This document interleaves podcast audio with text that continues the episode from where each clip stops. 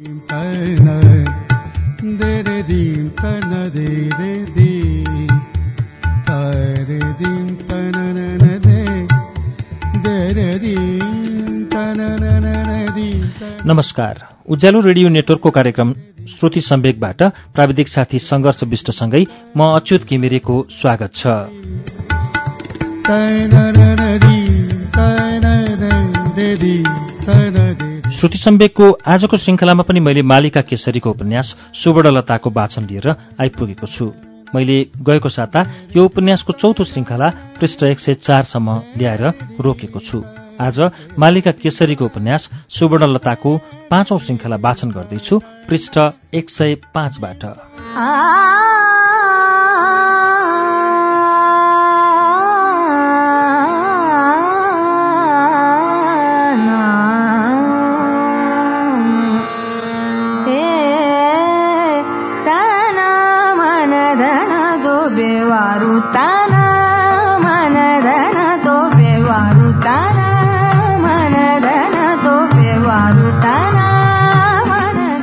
म नेपालको सबैभन्दा ठूलो दैनिक पत्रिकामा पत्रकारको रूपमा जागिरे भएको थाहा पाएर मुमा कति खुसी हुनुभयो म त्यसको व्याख्या शब्दमा गर्न सक्दिनँ। किनकि खुसी र दुःखको अनुभूति दुवै भावना हुन्। त्यसपछिको मेरो दैनिकी कार्यालय जाने विभिन्न विषयवस्तुमा समाचार तयार गर्ने हुन थाल्यो। समाचारको सिलसिलामा नयाँ नयाँ ठाउँमा जानु पर्थ्यो यसरी नयाँ ठाउँ नयाँ मान्छेसँगको भेटघाट र कुराकानी अत्यन्त रमाइलो थियो। त्योभन्दा पनि रमाइलो मेरो साथमा हुनुहुन्थ्यो मेरो न्युज कोअर्डिनेटर विक्रम थापा।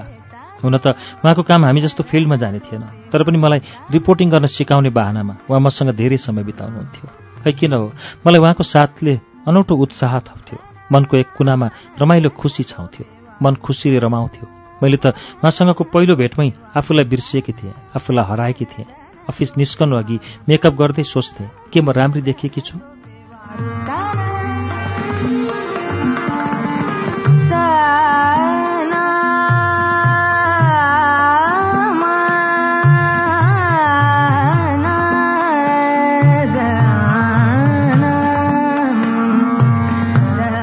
म पनि के भयो कि? उहाँ साथमा हुनासाथ गरुडको छाया परेकी नाग जस्तो लट्ठ हुने बेहोसीपनले वर्तमानको होस नै नहुने मन अनन्तमा हराइरहने। तर यसरी आफूलाई बिर्सेर कसैमा हराउँदा पनि कति आनन्द कति खुसी मिल्ने। मैले जीवनको पहिलो पारिश्रमिक पाएँ। मन अत्यन्त हर्षित भयो। त्यो दिन विक्रम सर र म एक रेस्टुरेन्टमा गएर कफी पियौँ। त्यो दिन अझ अर्को अनौठो घटना घट्यो। विक्रम सरले मेरो हात समात्दै भन्नुभयो मलाई तिमी अत्यन्त मनपर्छ। उहाँको कुराले मेरा आँखा लाजले निहुरिए। गालामा सम्पूर्ण रक्त थुप्रिएर हो कि खै किन हो रातो भएर आयो। मैले मेरो खुसी रोक्नै सकिनँ। मुहार जति शान्त राख्न खोजे पनि मुहारमा खुसीको सङ्केत गर्दै मुस्कान सलबलायो। लाग्यो मैले मेरो जीवनको जड भेटाएँ। मेरो जवानीमा प्रवेश गर्दै गरेको मन।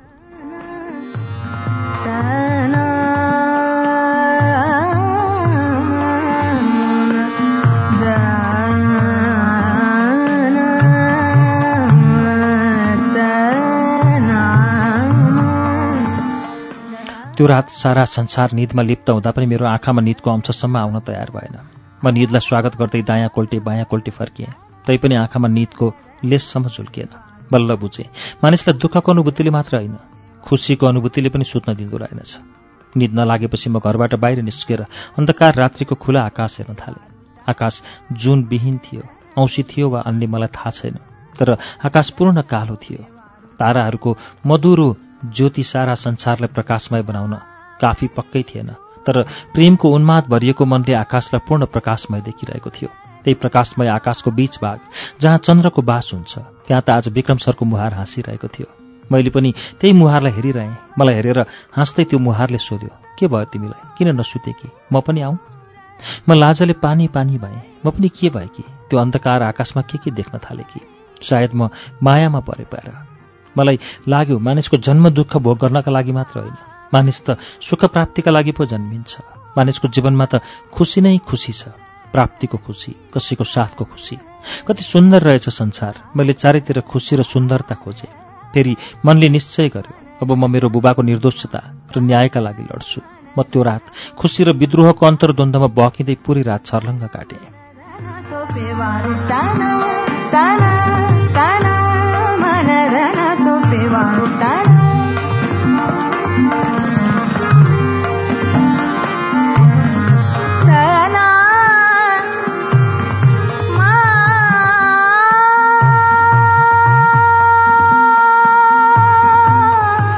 यथार्थको संसार कल्पनाको रङ्गीन संसारभन्दा भिन्न थियो। जीवनको वास्तविकता जसलाई मनले कल्पनै चाहन्न जसलाई मनले सम्झनै चाहन्न तर त्यही सम्झनै नचाहेको तथ्य नै जीवन थियो मेरो वास्तविकता। मेरा बुबा लुटको आरोपमा जेलमा थिए। मुमा र म अर्काको घरमा दासी जस्तै बसेका थियौँ। सोचेँ मैले मुमालाई पाल्न सक्छु। अब मेरो मुमालाई छुट्टै घरमा राख्छु यति सोचेर मैले गौशाला नजिकै कोठा लिएँ। मुमालाई थाहा नदिई मैले आवश्यक सबै सामान किने। जब सबै तयार भयो मैले मुमालाई खुसी हुँदै भने मुमा अब हामी नयाँ ठाउँमा बसौँ। यसरी दासी जस्तो अर्काको काम नगरौँ। मैले कोठा खोजेर राखेकी छु। मलाई आशा थियो मेरो कुराले मुमा औधी खुसी हुनुहुन्छ तर म गलत थिएँ। मुमा न खुसी हुन सक्नुभयो न दुखी। दुखी नै हुनुभएको म मान्दिनँ। मेरो प्रस्तावले उहाँको आँखामा पनि खुसीका लहरहरू सल्बलाएका थिए। मेरो सफलता र आत्मनिर्भरताको खुसीले उहाँको मुहारमा शान्तिको दीप पक्क बलेको थियो। तर मुमा ती म्याडमलाई छोडेर मसँग बस्न जानै मान्नु भएन मैले सम्झाउनु भयो जसले हामीलाई सारा समाजले छिछि र दुर गर्दा साथ र शरण दिएको छ। त्यस्ता कलियुगका भगवान्लाई थोरै राम्रो हुनासाथ चटक्क छाडेर कसरी जाने? यो त मानव धर्म भएन। उनी एक्लै छन्। उनलाई पनि हाम्रो साथको खाँचो छ। मलाई थाहा छ तिम्रो साथीभाइको बिचमा हाम्रो यो अवस्थाले नराम्रो असर पर्न सक्छ। त्यसैले तिमी त्यहीँ बस। म उहाँसँगै बस्छु। मैले गल्ती महसुस गर्दै भने म मुमालाई छाडेर कसरी एक्लै बस्छु? हुँदैन। म पनि यहीँ बस्छु हजुरसँगै। बुबा मुमासँगै बुबा मुमाको अवस्था जस्तो छ। त्यसरी नै बस्दा लाज लाग्ने छोराछोरी जति नै ठुलो ओदामा पुगे पनि जति नै सामाजिक सम्मान पाए पनि ऊ त तुच्छ हुन्छ। उसको प्राप्ति नदीलाई बालुवा दान दिएर प्राप्त गरेको सम्मान बराबर हुन्छ। म हजुरलाई छाड्न सक्दिनँ। हजुरसँगै बस्छु। तर मुमाले मान्दै मान्नु भएन।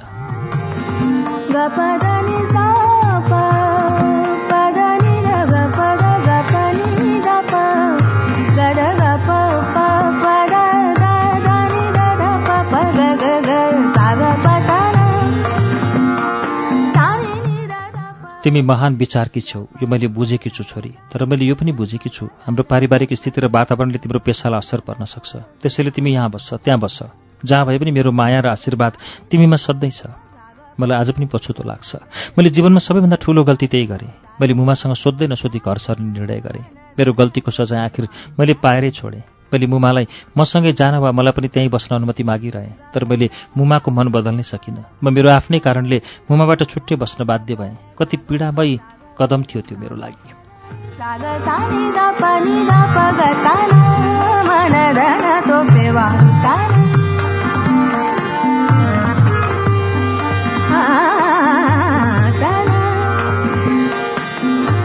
पत्रकारिताको धर्मनिर्वाह गर्ने क्रममा मलाई विभिन्न अनुभव हासिल गर्ने मौका मिल्यो। यस क्रममा मैले समाजको वास्तविक चरित्र बुझ्ने मौका पाएँ। यसरी सामाजिक घटना परिघटनाको रिपोर्ट गर्ने क्रममा केही महिना अगाडि मेरो एकजना त्यस्ती महिलासँग भेट भयो जसलाई मैले सदा साहस र शक्तिको प्रतिमूर्तिको रूपमा लिन्छु। उनले खुलेर समाज र आडम्बरी आफन्तको वास्तविक तस्विर देखाएकी थिइन्। उनी समाजको त्यो ऐना बनिन् जसमा समाजको खोक्रो आडम्बरी तस्विर छरपष्ट देखिएको थियो। मगर थर्की एक महिला जसले पत्रिकामा आफ्नो तस्विर प्रकाशित गर्ने माग गर्दै कबुल गरेकी थिइन्। म एक बेस्या हुँ म झस्किएँ समाजमा सबैभन्दा घृणित मानिएको पेसा जुन आमतौरमा सतहमा आएर खोल्न चाहँदैनथे उनी त्यही लुकेको वास्तविकता छताछुल्ल पार्ने अभियानमा थिएन उनको कथा थियो पश्चिम नेपालमा जन्मिएकी उनको एक भाइ थियो। सानैमा बाबुआमाको मृत्यु भएकाले भाइको जिम्मेवारी पनि उनमा थपिएको थियो। एक त कलिलो उमेर त्यसमा एक महिला के गर्न सक्थिन् र? भाइ करिब सात वर्षको थियो उनी तेह्र वर्षकी थिए। सहरको स्वार्थीपन उनी उनीहरूको बाध्यता। नजानेको केही थियो न चिनेको कोही थियो। दिन बित्दै गयो। उनले सानो होटलमा भाँडा माझेर दुईजनाको पेट भर्ने भरपूर कोसिस गरिन्। भाइले स्कुल जाने बच्चालाई देखाउँदै भन्थ्यो दिदी म पनि स्कुल जान्छु। उनी आँसु चुहाउँथिन्। भाइको स्नेहका लागि आफ्नो जिन्दगीका लागि बाध्य पार्ने समयको स्क्रूर कालचक्रका लागि। जेनतेन पेटमा चारो त परेको थियो तर त्योभन्दा माथि उनले सोच्नै सक्दिनथिन्। फेरि एक दिन त्यही होटल चाउले बडो मायालो आवाजमा बोलाएर भन्यो तिमीले आजदेखि भाडा नमाज यो अङ्कलसँग जाऊ। उसले यति भनेर दुई हजार रुपियाँ हातमा हालिदियो। महिना दिन भाडा माझेको जम्मा पन्ध्र सय दिने साउले अचानक दुई हजार दियो। उनी छक्क पर्दै त्यो अपरिचित मानिसका पछि लागिन्। उनीहरू त्यही होटलको कोठामा गए। उनलाई थाहा थिएन त्यहाँ गर्नुपर्ने के थियो।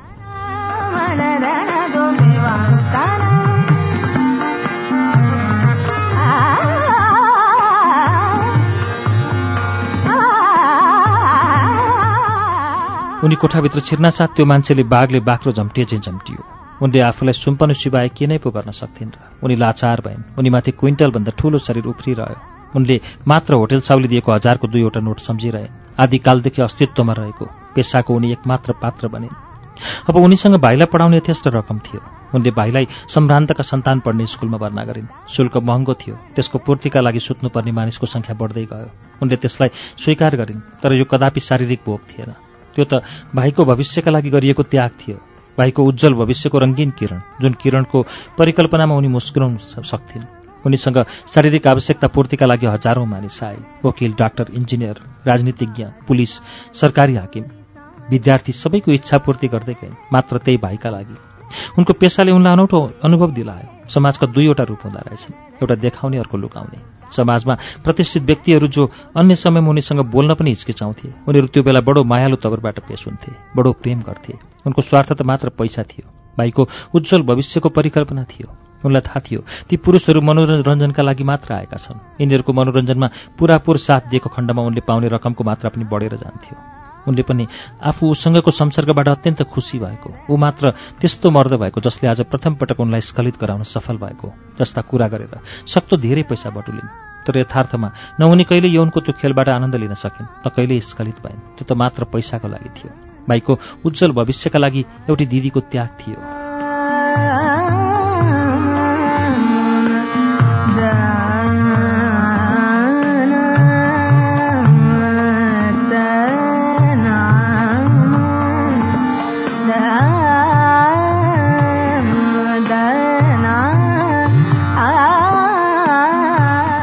समय बित्दै गयो। बिस्तारै उनको जवानी विलुप्त हुन थाल्यो। जति जति जवानी विलुप्त हुन थाल्यो उनको कमाइको स्तर पनि कम हुँदै गयो।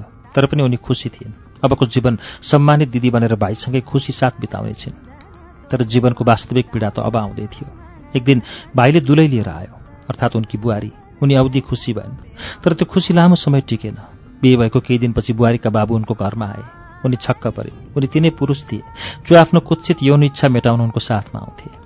उसले भाइ र बुहारीलाई सम्पूर्ण कुरा सुनाइदियो। त्यसपछि ती भाइ बुहारी मिलेर त्यो बेस्यालाई घरबाट निकालिदिए जुन घर उनले बनाएकी थिइन्।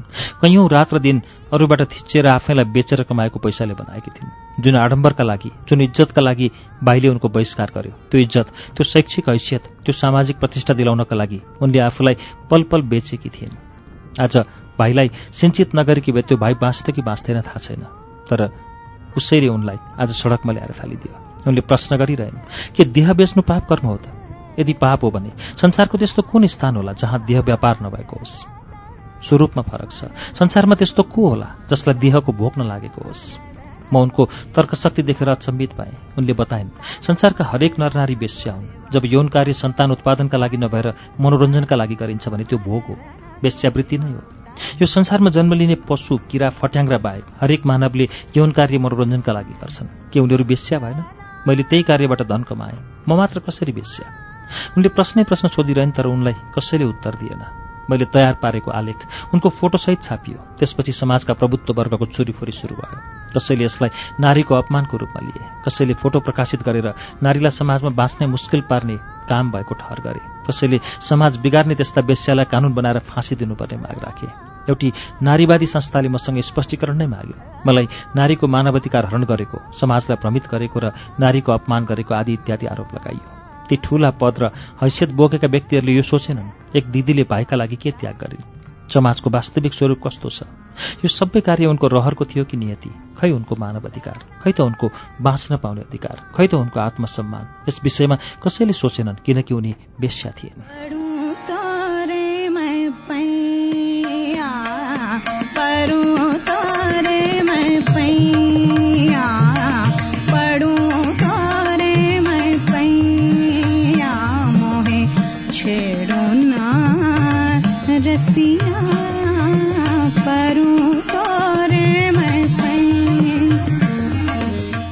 समयसँगै झाँगिएको हाम्रो प्रेमको अनुभूति कहिल्यै रोकिएन।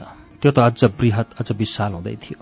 त्यसका हाँगाहरू पल प्रतिपल वरपर धेरै परसम्म फैलिँदै थिए अझ बढ्दै थिए। मैले त विक्रम शर्मा नै आफ्नो संसार बुनेकी थिएँ। मेरो खुसीको हरेक अंशमा उहाँलाई भेट्न थालेकी थिएँ। फेरि एक दिन अर्थात् सारा विश्व नयाँ इस्वीमा प्रवेश गर्नेवाला थियो। उहाँले मलाई थोरै डराउँदै धेरै लजाउँदै सोध्नुभयो अनु हामीले नयाँ वर्षको कुनै कार्यक्रम नराख्ने म उत्साहित भएँ। उहाँको आँखामा हेर्दै भने के कार्यक्रम राख्ने भन्नुहोस् न म त तयार छु। उहाँले मुख मेरो कानीनिर ल्याएर भन्नुभयो आज नगरकोट छौँ। भोलि बिहानीको सूर्योदयसँगै बसेर हेरौँला उहाँको कुराले म लाजले पानी पानी भएँ बिना बिहे पुरै एक रात सामाजिक बन्धन र लोकलाजले मन र काँप्यो। फेरि मुखबाट अनायास निस्कियो। हुन्छ कतिखेर जाने? मेरो जवाफले उहाँ यति खुसी हुनुभयो। मैले धेरै बेर उहाँको मुहारमा दौडिरहेको खुसी हेरिरहेँ। एक लाठीले अचानक झिलिमिली सहर देखे जाए। फेरि अचानक उहाँले खुसी र उन्मादले हाँसिएको उहाँको ओठ मेरो ओठमा ल्याएर बिसाइदिनु भयो। मैले केही विरोध गरिनँ। उसो त विरोध गर्ने चेत पनि त हुनु पर्यो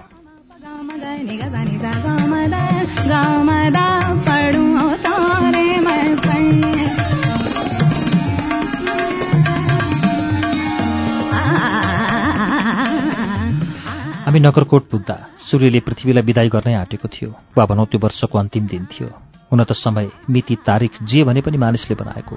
सूर्य आफ्नो गति र धर्मअनुसार चलेको छ। सम्पूर्ण चराचर भूमण्डल र ब्रह्माण्ड नै आफ्नै गतिमा चलेको छ। मात्र हामीले बुझ्नको लागि बनाएको एक नीति त हो मिति र गते। हस्ताउँदो सूर्यले फैलाएको सुनका कर्ण मिश्रित किरणमा उहाँको सुन्दरता अझ सौम्य र सुशील देखियो। मेरा आँखा उहाँको मुहारमा अडिरहेको थियो। उहाँले मेरो दाहिने हातलाई दुवै हातले समातेर गाउनुभयो। सन्ध्याको यो गोधुलीमा तिम्रो मधुर स्पर्शले। उन्मुक्ततामा रमेका तिम्रा रेशमी कपालले। तिम्रो हावामा बहिरहेको तिम्रो मिठो सुवासले मेरी अनुमलाई सम्हालिनै गाह्रो भयो तिम्रो नयनको कटाक्षले। हामी त्यो एकान्तमा उन्मुक्त पन्छी चाहिँ प्रकृतिको मधोस तुल्याउने छट्टासँग जिस्किरह्यौँ। त्यहाँ वातावरण त्यस्तै थियो। त्यो रात मेरो साथ र समीप पाएर उहाँ अति खुसी हुनुहुन्थ्यो। उहाँ खुसी भएको देख्दा म खुसी नहुने कुरै थिएन। त्यो रात मैले उहाँलाई नववर्षको शुभकामना स्वरूप मेरो जीवनको सबैभन्दा अमूल्य उपहार दिएँ। थाहा छैन। मेरो उपहारको मूल्य के थियो? मैले यो पनि विचार गरिनँ। यो उपहार दिन उपयुक्त थियो वा थिएन? मलाई केही पनि थाहा छैन। मैले जे गरेँ त्यसले समाजको वचन र सामाजिक पर्खाल नाग्यो वा त्यो उपहारले मायाको फुललाई अझ रमर तुलायो। हामीले त्यो दिन समाजले कोरेको जीवन दर्शनको परिभाषाभन्दा भिन्न परिभाषा कोर्यौँ मनमा किञ्चित पाप र पश्चातापको मुना पलायो तर मनले नै सम्झायो। जुन कार्य गरेर मानिसलाई पश्चाताप लाग्दैन बरु खुसी मिल्छ भने त्यो कसरी गल्ती हुन सक्छ? गल्ती र पाप त मनको सोच रहेछ। यदि मनमा कुनै कार्य गरेर गल्ती वा पापको अनुभूति हुँदैन भने त्यो पाप नै होइन।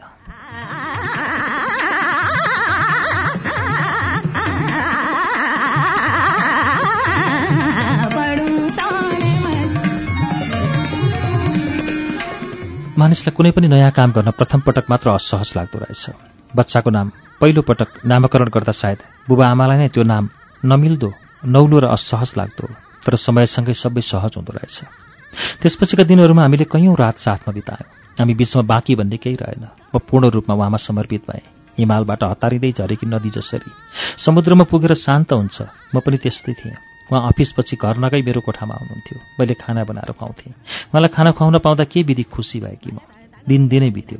समयले तीन महिना हुँदै वर्ष पनि बित्यो। यी बीचमा म मायाको त्यो रङ्गीन संसारमा रमेँ जहाँ मैले सारा पीर व्यथा बिर्सेँ। मात्र उहाँमा समर्पित मेरो जीवन। उहाँका लागि जन्म लिएकी जस्ती म। एक दिन उहाँ अचानक विदामा बस्नुभयो। मन अचानकको बिछोडले भयभीत भयो अत्तालियो तडपियो। उहाँको फोनमा कैयौँ पटक फोन गरेँ तर फोन स्विच अफ थियो। म सारा राज्य हारेको राजा जस्तो भएँ। अफिसमा बुझेँ घरायसी बिदा बस्नुभएको छ। म पनि कस्ती हुन्छु। यति नजिक भएर पनि उहाँको घर परिवारको बारेमा सोध्नै भोलिछु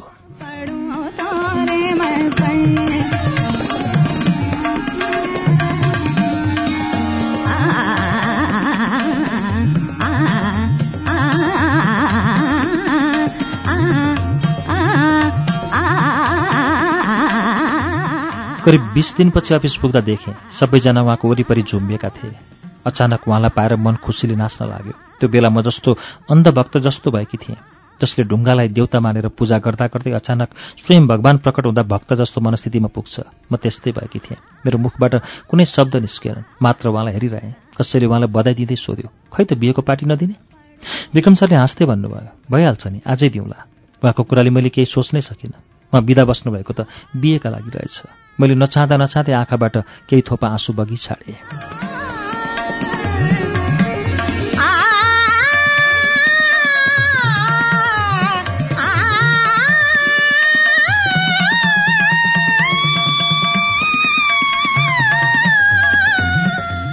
म विगतको सम्झनामा बहकिँदै थिएँ।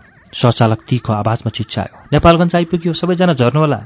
सबै यात्रु आफ्नो सामान खोज्न थाले। जीवनमा भोगेको सबैभन्दा तितो र पीडादायी क्षणको भड्खालोमा बहेकी मलाई। होस नै भएन मेरा झोलाहरू कहाँ छन्? म कहाँ आइपुगेँ? उनीहरूले नै मेरा सबै सामानहरू झोला क्यामेरा र क्यामेरा चार्ज गर्न ल्याएका सोलर प्यानल र ब्याट्री सबै बोके। म बेहोसीमा नै गाडीबाट ओर्लिएँ। उनीहरूले ट्याक्सी रोके। करिब पन्ध्र मिनटमा ट्याक्सी एउटा घर अगाडि पुगेर रोकियो। त्यही लामा लुगा लगाउनेले भने यो घर हाम्रो आफन्तको केही बेर यहाँ आराम गरौँ। भोलि बिहान दस बजे जुफालको प्लेन चढ्नुपर्छ। मलाई सानो कोठा देखाउँदै त्यो बौद्ध लामा बडो नम्रताको साथ बोले केही बेर आराम गर्नुहोस् हजुरको ज्यान थाक्यो होला। उनी मलाई हेरेर मुस्कुराउँदै टाढिए। म लगाएको केही नफेरी खाटमा त्यहीँ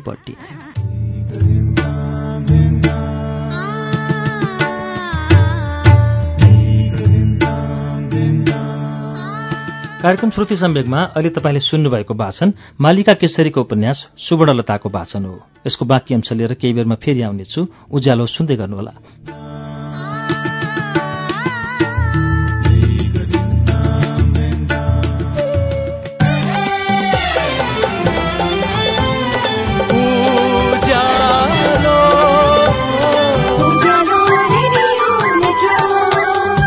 सीधा कुरा प्रश्न विचार। Ujyaalo radio network.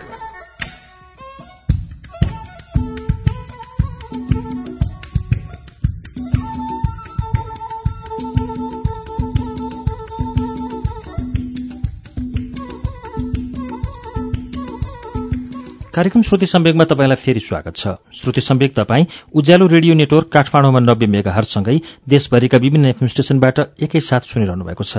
श्रुति सम्वेकमा हामी मालिका केसरीको उपन्यास सुवर्णलताको वाचन सुनिरहेका छौं। अब यसको बाँकी अंश वाचन सुनौ।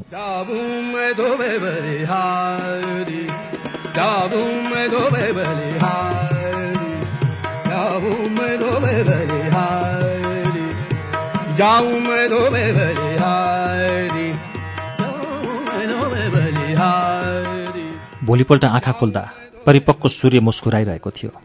रातभरको यात्राले थाकेकोले होला। जिउमा आलस्य थियो। म अल्छी मान्दै उठेँ। अचम्म ती लामाको मुहारमा थकावटको कुनै भाव थिएन। खाना तयार थियो। हिजोदेखि राम्रोसँग केही नखाएकोले होला। बोक भित्रैदेखि जुरुमुराएर आयो। तैपनि मैले संयम त गुमाइनँ। खाना खाएर नेपालगञ्जको एयरपोर्टतर्फ निस्किँदै गर्दा सानी सुन्दर बालिकाले बडो मायालु पारामा हात हल्ल्याएर बाई भने मैले अन्दाज लगाएँ उनी त्यो घरकी नातिनी हुनुपर्छ। मलाई वर्षौँ अगाडि जब हामी काठमाडौँ आउनका लागि निस्केका थियौँ भाइले हजुरआमालाई बाई गरेको सम्झना आयो। हवाई जहाजबाट करिब आधा घण्टा यात्रा गरेपछि हामी डोल्पा जिल्लाको जुफाल विमानस्थलमा ओर्लियो। डोल्पा जिल्ला एक्काइसौँ शताब्दीमा पनि सडक यातायातले नछोएको जिल्लाको रूपमा परिचित थियो। तर हालसालै आन्तरिक सडकको विस्तार भए पनि मुख्य सडक सञ्जालसँग जोडिन बाँकी रहेछ। विमानस्थलबाट बाहिर निस्कन साथ एक हुल खच्चड हाम्रो अगाडिबाट गए। सामान ढुवानीको एक कतिलो विकल्पको रूपमा रहेछ खच्चड। आधुनिकताबाट टाढा लुकेको डोल्पा। मानव निर्मित भौतिक सुख सुविधाको त चरम अभाव थियो तर हिमाली चिसो हावा वरपर देखिने मनोरम हिमश्रृङ्खलाले त्यो भूमिको अलौकिकता वर्णन गरिरहेको थियो। त्यहाँ करिब आधा घण्टा बसेपछि हाम्रो यात्रा सुरु भयो। अनभिज्ञ गन्तव्य अपरिचित भूमि। कता कता डर पनि लाग्यो तर मन उत्साहित थियो।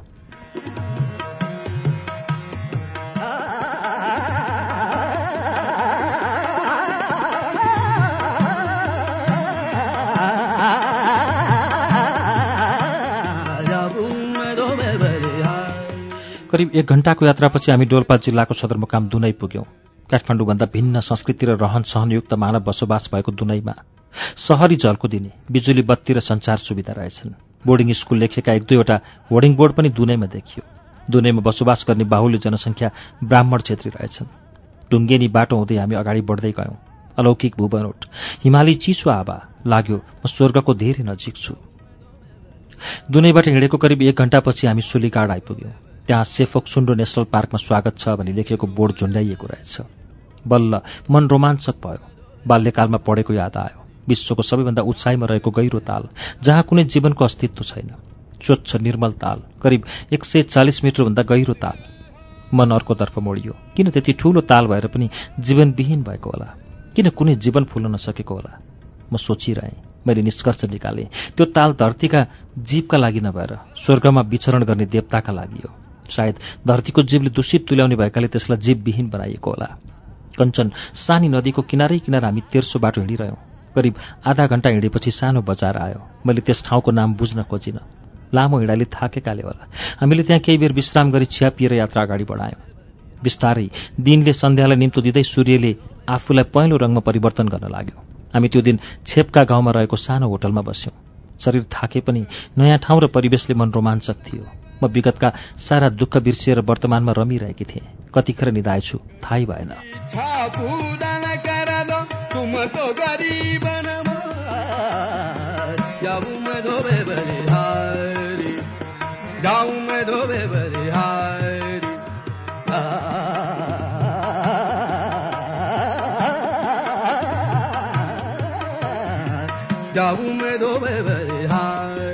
भोलिपल्ट बिउजँदा पूर्वी आकाशमा मधुरो उज्यालो बढ्दै थियो। म आँखा खुल्नासाथ त्यो होटेलको कोठाबाट बाहिर निस्केँ। अर्को कोठामा बसेका लामाले बोधिचित्तको माला दाहिने हातले गन्दै बिस्तारै मन्त्रोच्चारण गरिरहेका थिए। उनलाई बाधा पुर्याउनु मन लागेन। म एक्लै होटेलको गेटबाट बाहिरिएँ। अनौठो। मेरो शरीरमा हिजो दिनभर हिँडेको थकानको कुनै क्लेशसम्म थिएन। नजिकै बगेकी सानी खोली मधुर आवाजमा गाइरहेकी थिइन्। यस्तो लाग्थ्यो। उनले हामीलाई नचाउनका लागि मिठो सङ्गीत सृजना गरिरहेकी छन्। म त्यो नदीको छेउैमा गएँ। हिउँ पग्लेर उन्मुक्त बनेकी नदी उच्च बेगका साथ बगेकी थिइन्। लाग्थ्यो उनको प्रियतम धेरै पर प्रतीक्षामा छन्। मलाई त्यो नदीमा पैताला डुबाउन मन लाग्यो। त्यो कञ्चन चिसो पानीले मेरो शरीरभरि रमाइलो तरङ्ग सल्पलायो। सेतो मुहार पातलो ओठ सानो नाक ठुला ठुला आँखा। ओहो मैले त मेरो स्वरूप नै पो भुलिसकेकी रहेछु। यस्तो लाग्यो मैले मेरो स्वरूप जीवनमा प्रथम पटक निहालिरहेको छु। म मेरो रूपको सौन्दर्यमा हराइरहेकी थिएँ। कसैको म्याडम म्याडम शब्दले मेरो एकाग्रता भङ्ग गर्यो। केही परबाट तिनै लामा मलाई बोलाउँदै मतर्फ नै आउँदै थिए। मलाई झनक्क रिस उठ्यो। फेरि लाग्यो म जस्तै सुन्दरी नारीले रिस गर्नु मूर्खता हो। मैले हाँसेर भने हजुर। उनले बडो नम्र भाषामा भने म्याडम अब हिँड्ने तयारी गर्नु पर्ला कि? उनको नम्रताले अनाहकमा रिसाएको प्रति आफैप्रति ग्लानी भयो। मनमा पश्चातापको सानो धर्को कोरियो।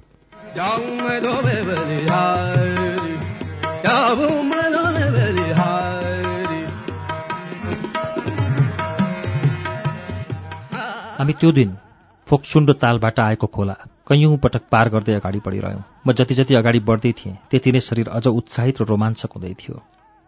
आकाशमा चम्किरहेको सूर्यको रापले हाम्रो यात्रालाई मधुरो न्यानो बनाएको थियो। हामी फोक्सुन्डो तालबाट सागरमा मिसिनका लागि हतारिएको सेती कञ्चन नदीको किनारै किनार अघि बढ्दै थियौँ। एक तमासले हिँडिरहेका थियौँ। सबैभन्दा अन्तिममा म थिएँ। यसको मतलब यो होइन कि म थकित थिएँ। ममा त अनौठो शक्ति सञ्चार भएको थियो। थाहा छैन त्यो शक्तिको रहस्य के थियो। हिँडिरहेका तिनैजना टक्क रोकिएर पश्चिम दिशातर्फ हेर्न थाले।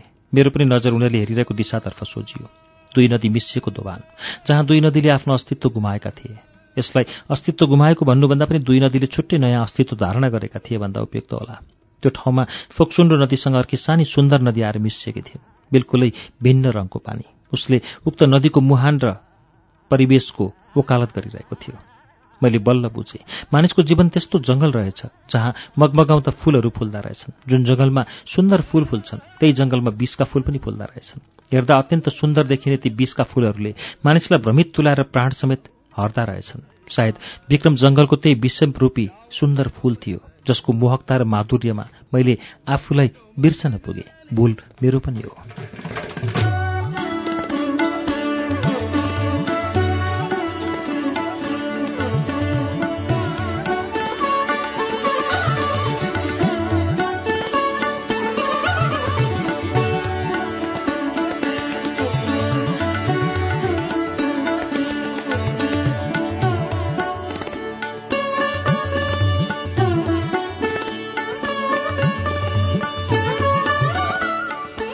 जुफालबाट हिँड्न सुरु गरेको आज आठौँ दिन। बाटाहरू कहीँसम्म परेका थिए भने कहीँ मुटु नै त्रसित तुल्याउने भिर थिए। मन भने रोमाञ्चक यात्राले प्रफुल्लित थियो। त्यो दिन हामी करिब तीन घण्टा उकालो चढेपछि प्रकृतिको अलौकिक छटाले भरिएको अर्को स्वर्णिम स्थानमा आइपुग्यो। त्यो त्यस्तो स्थान थियो जहाँ मानिसको मनमा बास बसेर मानिसलाई नै कष्ट दिने सम्पूर्ण दुःखको अन्त्य हुन्थ्यो। मलाई त त्यहीँ सदा सदाका लागि बस्न मन लाग्यो तर जीवनको गन्तव्य त्यहाँ रोकिनेवाला थिएन। त्यो झरनालाई विदाई गरेर हिँडेको पन्ध्र मिनटपछि पुनः अर्को त्यस्तै मनोरम स्थानमा पुग्यो। हुन पनि डोल्पा जिल्ला प्रवेशपछि प्रत्येक पाइलामा त्यस्तै रोमाञ्चक अलौकिक स्थान भेटिरहेका थिए। प्रत्येक स्थानको भेटमा लाग्छ यही नै सबैभन्दा सुन्दर स्थान। तर म गलत थिएँ। जति अगाडि बढ्यो सुन्दर भौगोलिक धरातल अर्को भेट हुन्थ्यो। अहिले हाम्रो आँखा अगाडि थियो। हामीले भर्खरै विदाई गरेको झरनाकी जननी अर्थात् सेफोक सुन्डो ताल। बादलको चालसँगै आफ्नो रङ परिवर्तन गर्ने अनौठो कला। टिलपिल टिलपिल टिलपिलाएका पानीमा प्रतिबिम्बित हिमाल देख्दा लाग्थ्यो। सुन्दर रूपसीको निधार सुन्टिकी टाँसेर अझ सुन्दर बनाइएको छ। फोक्सुन्डो तालकै किनारमा रहेछ एउटा सानो गाउँ रिम्बो। सायद रिम्बो तिब्बती नाम होला। करिब बिस घर रहेको त्यो गाउँमा अधिकांश बौद्ध धर्मावलम्बीको बसोबास रहेछ। त्यो दिन हामी त्यही गाउँमा बस्यौँ। मैले त्यहाँबाट आँखाभरि फोक्सुन्डोलाई हेरिरहेँ। बादलको रङ्गसँगै आफूलाई रङ्गीन तुलाएको फोक्सुण्डको त्यो कला जति हेऱ्यो त्यति मनमोहक जति हेऱ्यो त्यति सुन्दर लाग्थ्यो।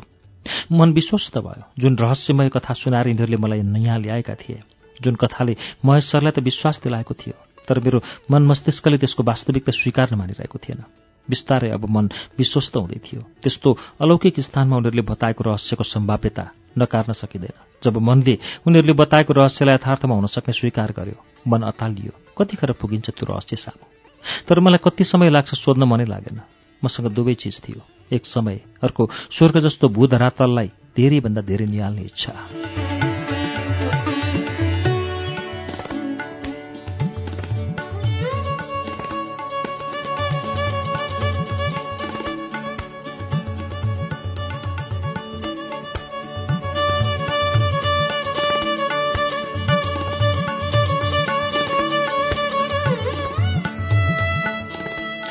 भोलिपल्ट मेरो आँखाले निदलाई विदाई गर्दा पूर्वीय आकाशमा उज्यालोको मधुर लालीमा छाउँदै थियो।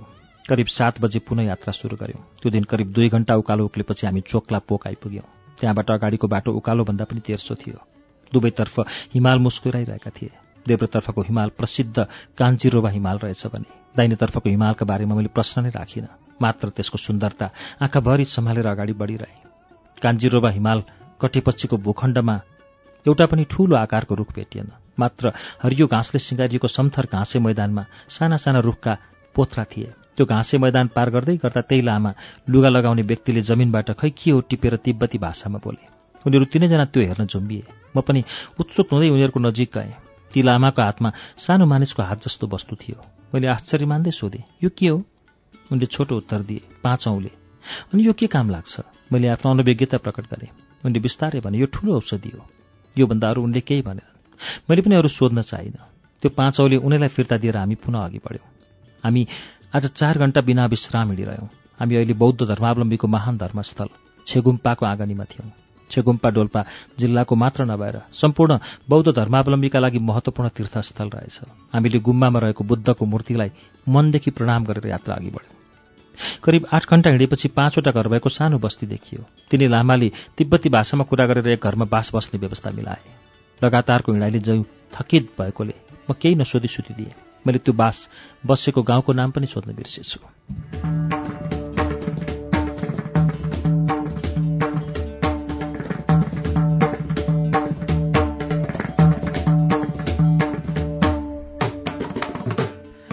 भोलिपल्ट अर्थात् यात्रा सुरु गरेको तेह्रौँ दिन केही घण्टा हिँडेपछि मनोरम भन्ज्याङ भेटियो। त्यो भन्ज्याङलाई सेला भन्ज्याङ भनिँदो रहेछ। त्यहाँबाट चारैतर्फ मुस्कुराएका हिमाली शिखरहरू ती शिखरसँग कुहिरो लुकामारी खेलेको दृश्य अत्यन्त मनमोहक थियो। हामी हिँड्दै थियौँ। बाटोमा मानिसको एक समूह देखा पर्यो। उनीहरूलाई देख्नासाथ मसँगै आएका तिनैजना खुसी हुँदै तिब्बती भाषामा के कुरा गरेको नि? सबैभन्दा लामो समय कुरा गरेर कुरासँगै हाँसिरहे। अब हामी करिब दसजनाको समूह बनेर अगाडि बढ्न थाल्यौँ। हामी अबको पन्ध्र मिनटमा हाम्रो गाउँ सालदाङ पुग्छौँ। ती मानिसको समूहबाट एकजनाले भन्यो मन खुसी भयो। अब चाँडै नै लक्ष्यबिन्दुमा पुग्दैछु तर फेरि तत्कालै मन खिन्न भयो। शरीर थाके पनि मलाई त्यो सुन्दर भुवन स्वर्ग कि प्रकृतिको यात्रा गर्नु थियो। हामी उनीहरूको गाउँमा पुग्दा सूर्य डुबिसके पनि मानिस चिन्न सकिने उज्यालो बाँकी नै थियो। मैले त्यो गाउँलाई हेरेँ। फरक विधि प्रयोग गरेर निर्माण गरिएका घरहरू। प्रत्येक घरमाथि दाउराको चाङ लगाइएको सिमेन्टेड घरका छत चाहिँ देखिने। ती घरहरू सबै ढुङ्गा माटो प्रयोग गरेर बनाइएका थिए। करिब बिस घर हुँदा हुन्। म त कुशल चित्रकारी निर्माण गरेको सुन्दर चित्रकारिता चाहिँ लाग्ने प्राकृतिक सुन्दर भूखण्डको सुन्दरता रम्दा रम्दै मानव निर्मित भौतिक संरचनाको खासै हेक्का नै राखेको रहेनछु। त्यो गाउँमा सानो गुम्बा पनि रहेछ। मैले अनुमान लगाएँ गाउँका सबैजना बौद्ध धर्मावलम्बी होलान्।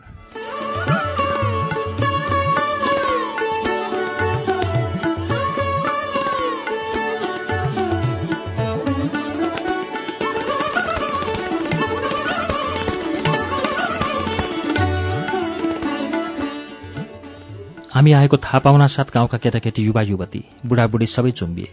मैले सङ्ख्या त गरिनँ करिब सय वा त्योभन्दा ज्यादा नै थियो होला। सबैमा उत्सुकता थियो। उनीहरूले बडो खुसी साथ मलाई हेरे। मेरो झोला मेरो लुगा सबै हेरे। मलाई साङ्गे लामाको घरमा बस्ने व्यवस्था मिलाएका रहेछन्। जति अनौठो रहस्य बोकेको त्यो स्थान र त्यहाँको वातावरण थियो त्यति नै अनौठो रहस्यले भरिएको छ त्यहाँको सामाजिक चलन। मलाई त्यो हिमाली क्षेत्रको हरेक वस्तु र वातावरण रहस्यमय लाग्न थालेको थियो।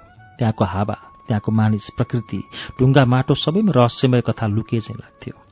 यस्तै अनौठो र रहस्यले भरिएको सामाजिक व्यवस्थाको साक्षात्कार साङ्गेका घरमा भयो।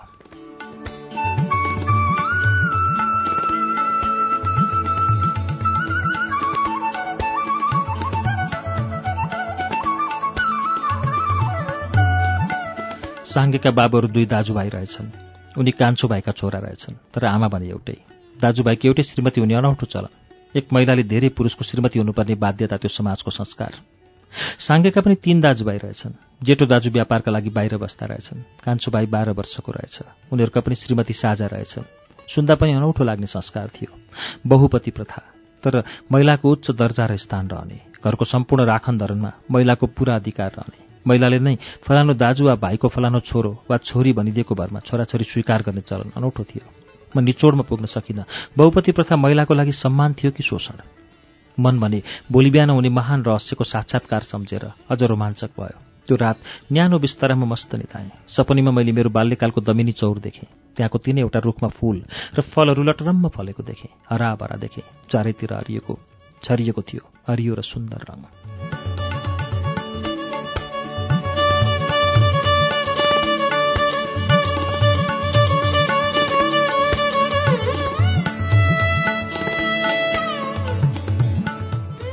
प्रत्येक घरको छत र आँगनमा लहराएका तोरणमा लेखेका बुद्ध मन्त्रहरू। साँच्चैकै उनीहरूकै मान्यता अनुसार हावामा लहरिँदै बहँदै टाढा टाढा पुगेका थिए। म उठेर घर बाहिर टहलिँदै थिएँ। दोर्जेकी श्रीमतीले भनिन् खाना तयार भयो खाउँ हामी सबैले खाना खायौँ। मलाई काठमाडौँबाट लिएर आउने तिनजना र केही नयाँ अनुहार गरी जम्मा जम्मी बाह्र मानिस भेला भए। उनीहरूले मलाई उक्त स्थानमा लिएर जाने तयारी गर्न थाले जहाँ त्यो रहस्य थियो जुन रहस्य उजागर गर्न म आएकी थिएँ।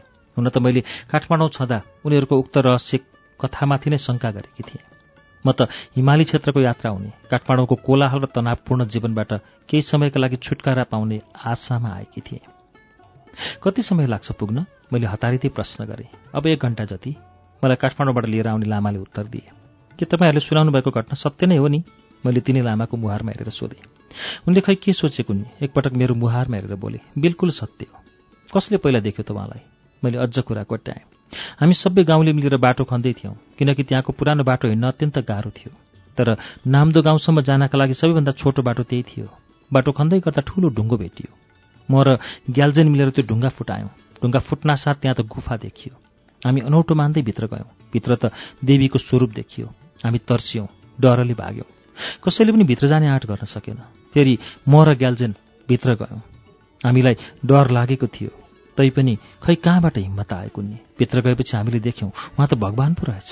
त्यसपछि हामी डराउन छाडेर उहाँको वरिपरि सुरक्षा दियौँ। उसले तिब्बती लवज मिसाउँदै नेपालीमा भने जुन कथा उनले मलाई काठमाडौँमै सुनाइसकेका थिए।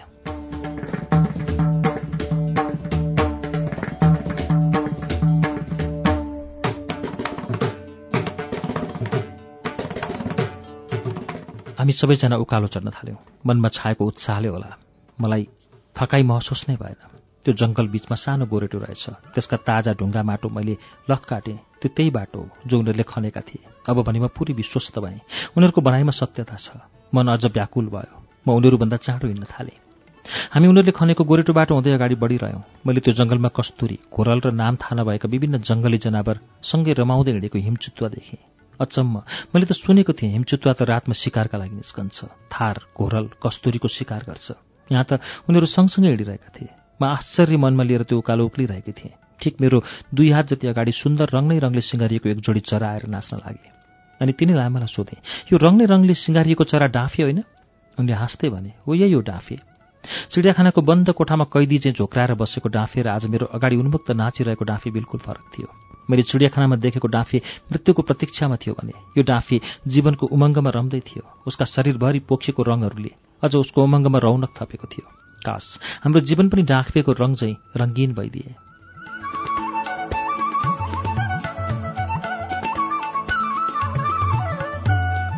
हामी अहिले त्यही रहस्यमयी कथा बोकेको गुफाको द्वारमा थियौँ।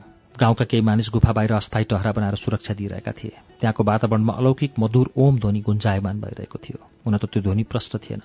तर सङ्गीतको मधुर झङ्कार चाहिँ त्यो मधुर ध्वनि त्यहाँको हावामा तैरिँदै अनन्तसम्म फैलिरहेको थियो। म वास्तविकता बुझ्न हतारिए काठमाडौँबाट अविश्वास मनमा लिएर हिँडेकी म? अहिले यथार्थको सम्मुख थिएँ वास्तविकताको अगाडि थिएँ। मलाई लिएर काठमाडौँबाट आएका लामाले भने जाउँ भित्र।